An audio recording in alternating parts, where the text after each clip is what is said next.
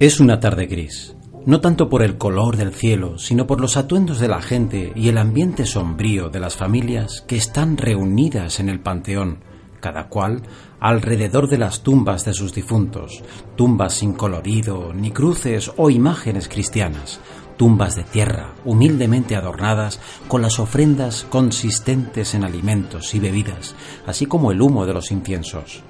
El ambiente es de seriedad absoluta, de reflexión, ambiente de tristeza. Los mayores apenas murmuran algo entre sí. No hay cantos ni rezos, solo pensamientos de recuerdos. Tampoco se escuchan llantos porque nadie acostumbra a llorar. Solamente el viento produce ruidos con las hojas marchitas que ruedan por ahí. Ese silencio es por momentos interrumpidos cuando se oye algún manazo que se le da a un niño inquieto. Sus padres, de esa manera, le piden sosiego, silencio y respeto, mucho respeto, porque hoy es el día de los fieles difuntos y la tradición indica que nada debe alterar su descanso. Así es la costumbre entre los nativos de la Sierra o Azteca o los Tenec o Aztecos, quienes cada año puntualmente van a los panteones de sus aldeas o pueblos para recordar a los que han muerto. Pasan la noche en vela y todo el día siguiente junto a las tumbas, conviviendo con sus difuntos en silencio y a través de los recuerdos. La costumbre se ha mantenido inalterada desde sus orígenes que nadie sabe cuándo empezó. Por eso, esta tarde sucede algo extraordinario, algo que trastoca las rutinas, la costumbre, la tradición. La gente se siente alterada y temerosa ante la aparición de un ser fantasmal, enmascarado, que anda bailando entre las tumbas. Se oye música, pero no hay músicos ejecutándola. La gente mira con incredulidad primero, asustada después y huye ordenadamente del panteón. Es gente supersticiosa. Todos hablan entre sí, tratando de explicar lo que han visto. Unos deciden refugiarse en sus hogares hasta que se vaya el espíritu maligno, mientras que la mayoría acuerda ir en busca del sacerdote, el chamán, para contarle acerca de lo que han visto en el panteón y pedirle que haga algo para expulsar a ese espíritu de ultratumba, cuyo único objetivo ha sido el de alterar la armonía entre la comunidad, según han concluido los mayores. El chamán escucha intrigado el recuento de su gente. Sabe que existen numerosos espíritus que rondan en el monte, en las aldeas, en el panteón mismo, pero uno enmascarado que baila es inaudito. Jamás había oído hablar de algo similar. Vaya al panteón, le suplica la gente al chamán, cuyo rostro se ve más serio que de costumbre, rostro de preocupación. El sacerdote acepta, pero antes de ir tiene que preparar algunas cosas, pues es posible que deba hacer algún ritual especial para ahuyentar al espíritu chocarrero. Entre tanto, y por precaución, la gente va a sus casas para armarse con garrotes, ondas y piedras. Sale la comitiva rumbo al panteón, con el chamán al frente y la gente atrás, armada y asustada entran al recinto y no es sorpresivo para nadie que el ánima enmascarada siga bailando alegremente entre las tumbas al son de la música rítmica pero espectral. El chamán se acerca con cautela, la gente lo sigue a prudente distancia. ¿Quién eres? ¿Qué quieres aquí? le pregunta el chamán al ánima en lengua teenec. ¿Acaso no me conoces? Represento la alegría y he venido aquí porque ya me cansé de verlos a ustedes tan sombríos y tristes en estas fechas de recuerdos, como si la muerte fuera una razón de tristeza, cuando debiera ser todo lo contrario, responde el espíritu. El chamán y el espíritu hablan por un buen rato mientras la gente sigue atenta el curso de la conversación.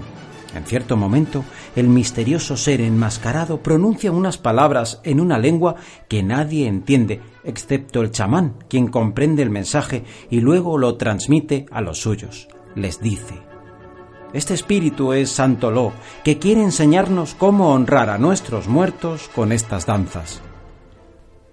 Debido a sus creencias supersticiosas y luego de haber oído al espíritu hablar, la gente piensa que más bien se trata de un chistoso que anda jugándoles una broma. Murmuran todos entre sí y uno de ellos se lo dice al chamán, quien con un ademán enérgico le pide callarse.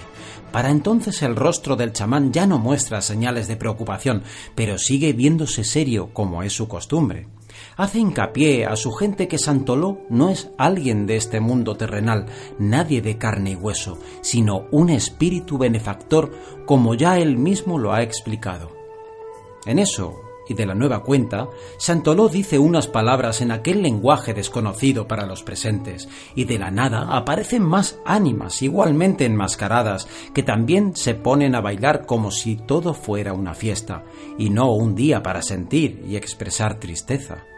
Advierten que las máscaras son como de ancianos, lo cual es interpretado como si representaran a sus ancestros. La música espectral suena más fuerte y rítmica y la gente empieza a moverse con cierto nerviosismo e incluso temor, pues bailar en un cementerio es, hasta entonces, considerado como una falta de respeto a los difuntos. El chamán, con torpeza porque jamás baila ni en las ceremonias, comienza a imitar los movimientos de Santoló y de su séquito hasta unirse a esa danza con gran ánimo. Poco a poco la gente pierde sus inhibiciones y también se une a la danza. Quienes saben tocar música fueron a sus hogares por sus instrumentos y luego siguen las notas espectrales hasta aprendérselas. Ese día gris, de acostumbrada tristeza, termina con el crepúsculo bajo un ambiente de gran animación. El chamán y los habitantes del pueblo se retiran del panteón cuando, con la oscuridad, Santoló y su séquito de danzantes se desvanecieron, no sin antes haberles dicho en lengua Teenec Quiero agradecerles a todos ustedes por haberme escuchado y aceptado terminar felices este día. Mi agradecimiento es también el de sus difuntos, quienes han disfrutado de la música y las danzas. Espero que este día jamás sea olvidado por ustedes y por las generaciones por venir porque celebrar a la muerte es un acto de júbilo. Con el crepúsculo de aquella tarde diferente, Santoló desapareció y los habitantes de esa aldea no sintieron temor. Acordaron ir a las aldeas vecinas para contar lo ocurrido y explicar las enseñanzas de Santoló Así lo hicieron, acompañados de los músicos que enseñaron a sus vecinos las melodías de esas danzas. Del mismo modo, los artesanos enseñaron a sus colegas cómo elaborar máscaras especiales que sirvieran para esas fiestas, máscaras que representarán ancianos. De tal manera se corrió la voz por todos los pueblos de la Huasteca y a partir de entonces la gente ha seguido la tradición de organizar danzas con huehues enmascarados que bailan en las calles y en los panteones con singular alegría para divertirse en vez de sumergirse en un momento de llanto y amargura. Las plumas del pavo real. Hubo una época en la que las aves no son como las vemos ahora entre ellas había constantes riñas porque todas creían que tenían mayor importancia que las otras, algunas por lo bello de su canto, otras por sus llamativos plumajes. En ese entonces, el gran espíritu que todo lo sabe y todo lo ha creado convocó a una asamblea para elegir a una que pudiera gobernar a todas las aves, con la nobleza que requería tal elevado cargo comenzaron las aves a discutir con las otras sobre el concurso y empezaron cada una a exaltar sus virtudes, pretendiendo ser merecedoras de tal distinción. Seguramente será elegida el ave con el canto más dulce, dijo Sotoloc, el ruiseñor, desde la rama de un grueso árbol. Así podrá lograr el consenso de todas y su voz será una caricia para las que se encuentren apesadumbradas. Te equivocas, replicó Kut, el pavo montés, mientras se posaba en otro árbol. Eso no es lo que necesitamos. Quien gobierne a las otras aves debe ser fuerte, con el carácter y rigidez que el puesto requiere, para poner orden donde nunca lo ha habido. Y con sus garras rompió la rama en la que estaba posado.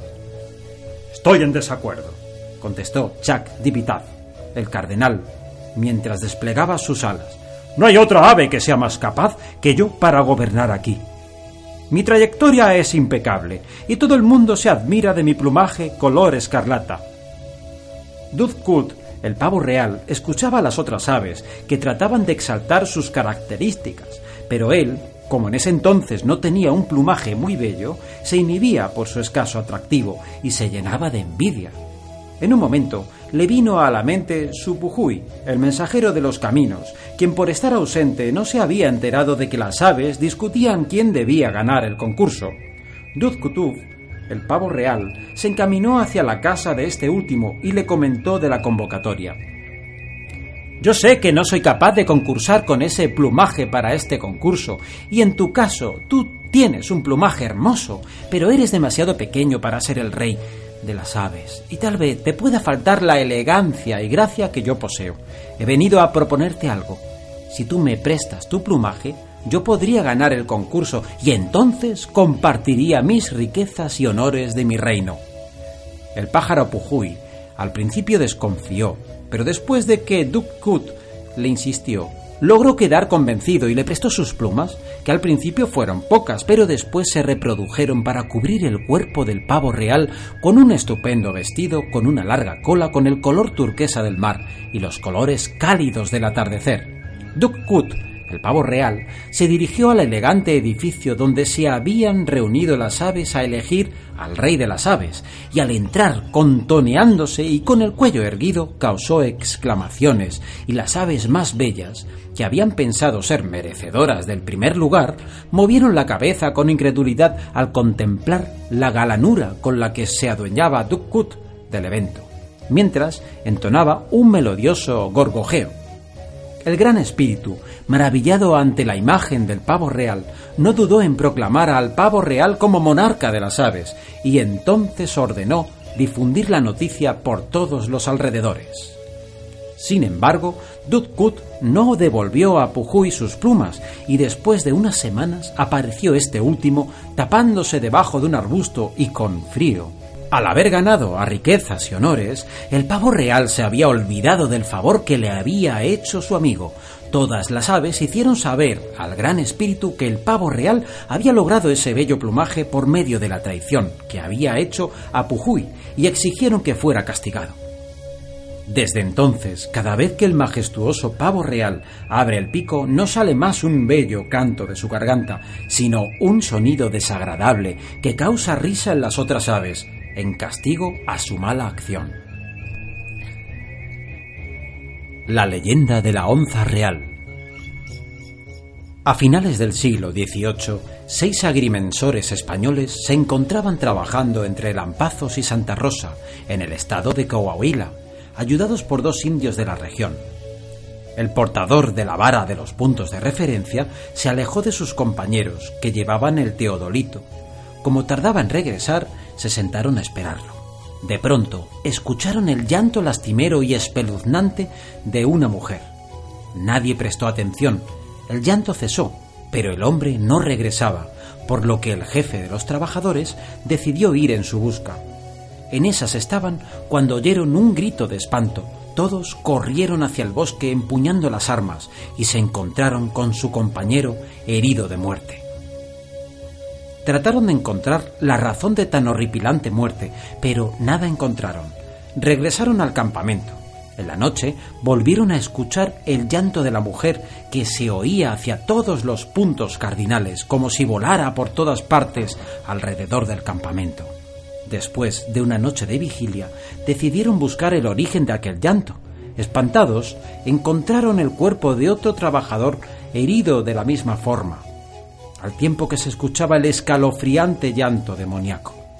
Enterraron el cuerpo, no sabían qué hacer, pensaron en regresar al pueblo.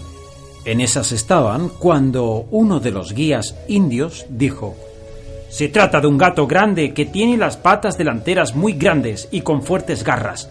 Puede saltar más de 10 metros, su pecho y cuello son muy poderosos. Con su mandíbula puede romper huesos grandes. Los españoles no le creyeron. Pensaron que eran cuentos de gente supersticiosa y decidieron volver al trabajo. Transcurrió un día sin novedad. Al atardecer vieron que un matorral se movía. Aprestaron sus mosquetones y machetes. De pronto, una bestia de enormes colmillos y espeluznantes garras se abalanzó hacia los trabajadores, quien dispararon en vano. La bestia huyó.